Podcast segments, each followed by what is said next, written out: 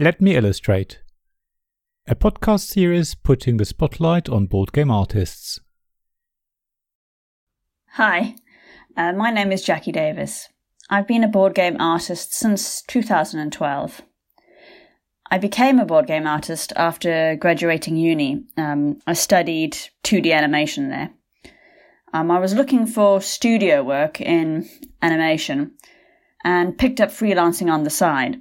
At the time, conceptart.org was a thing, and I was looking through the jobs there. It ended up taking off, and I enjoyed board game work so much I stuck with it. I'd say the art style I'm best known for is sort of, I don't know, um, cartoony Disney esque sort of style. Um, nothing too child orientated, but nothing too serious either. I really like, enjoy doing character designs. That's what I loved the best of my animation course. So I'd really like to get a character into things. The first board game I was an artist on is actually a tie between two games uh, Formula E for, at the time, Game Salute, and Viticulture for Stonemaier Games. With Viticulture, I was only a copy artist helping out with a few characters. Uh, most of the art was done by uh, Beth Sobel. But because I'd worked on that game with Jamey, I ended up working on Euphoria, which again is one of the first games I worked on.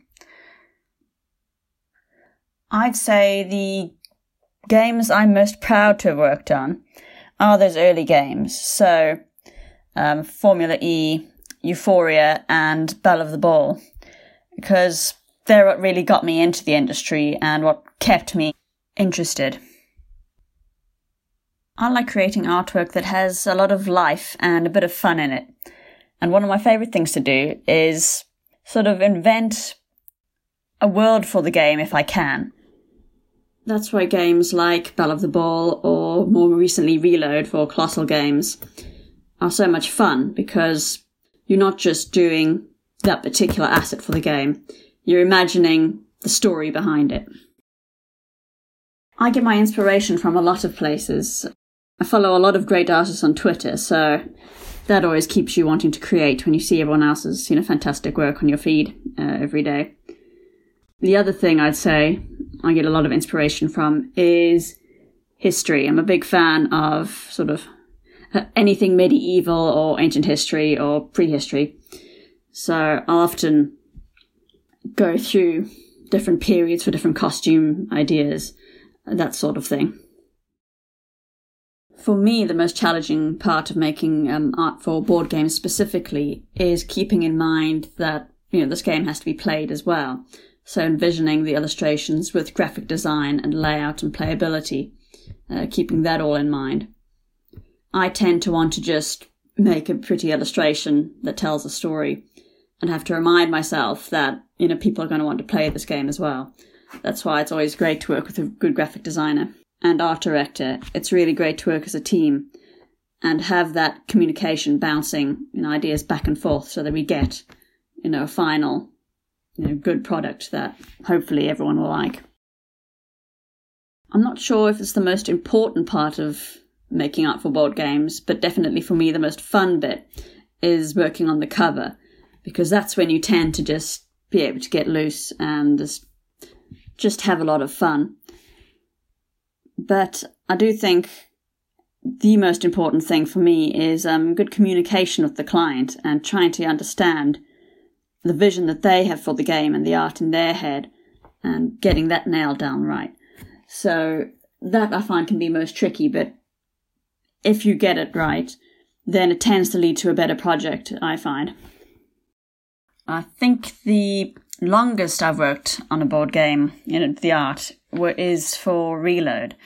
And that's just because we worked on it on and off uh, for several months, because there can be periods where you work on a project and then you wait for feedback etc. So that can increase the lifespan of a project a fair bit. Uh, and I think on Reload, what took the longest was there's a fair array of, array of weapons in the game. And weapons are not my natural habitat, so I wanted to get them right, so that took a fair bit of um, back and forth before we were all happy with them.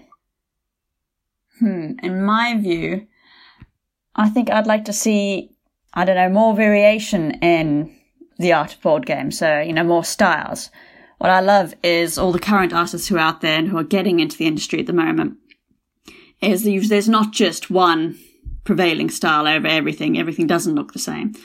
And it's really great to see all this beautiful artwork being made. Uh, and leaping off from that, I think my favourite artists in the industry at the moment are Andrew Bosley, who did um, Everdell, and also Vincent Dutrait. I love his work. I met him at Essen a couple of years ago, and after met, I was pretty starstruck. I just want all of their covers just, you know, as posters for my walls. That would be great. Well, anyone who's seen my work will know I love all the colours, but in terms of my favourite colour, I think it would have to be duck egg blue or teal. Most of my house is decorated in one of those two things. Just it's a really nice calming colour, but also really cosy. So definitely duck egg blue or teal in everything.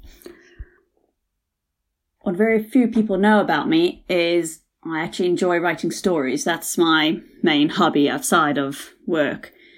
Is a friend and I, another artist, Katie Grierson. Uh, we've been writing a story and developing a world, ooh, for over a decade now. So that's what I love is just um, to write and to create. It's another way of being creative without having to sit and draw. For anyone wanting to become a board game artist, I think my advice would be just I don't know, take one or two small jobs and just see where it leads to and keep at it. As I said, if I hadn't taken those few small freelancing jobs in the beginning, I wouldn't have stuck with it, and wouldn't be where I am now. I suppose more concrete advice would be, you know, try to um, meet clients and meet people in the industry if you can. I've only recently started taking my own advice in this front and uh, have been over to um, Essen Spiel a couple of years, except obviously not last year uh, for obvious reasons. But it's just good to meet people in, in the industry and shake hands and make friends. I've met a lot of great, actually, fellow artists that way and other people. If anyone wanted to get in touch, uh, they can always reach me at my email address, which is logicfairy at gmail.com, or find me over at Twitter also, at logicfairy or my website, which is nice and easy, jacquidavis.com. Usually on one of those three things. Um, I'm actually more likely to see emails than I am DMs, if I'm honest. So, yeah, I'm always happy to help out if I can. It's been really fun doing this. I'd like to thank Oliver for the opportunity, and thanks again. This podcast was made possible by the generous help of my Patreon supporters. Royal Patron Sean Newman, Magic Champion Zeb Hicks, Castle Guards David Miller and James Naylor, Dice Masters Alex Bardi, Paul Grogan and Robin Kay, and Shining Lights Gavin Jones, Sarah Reed, Richard Simpson, and Tim Vernick.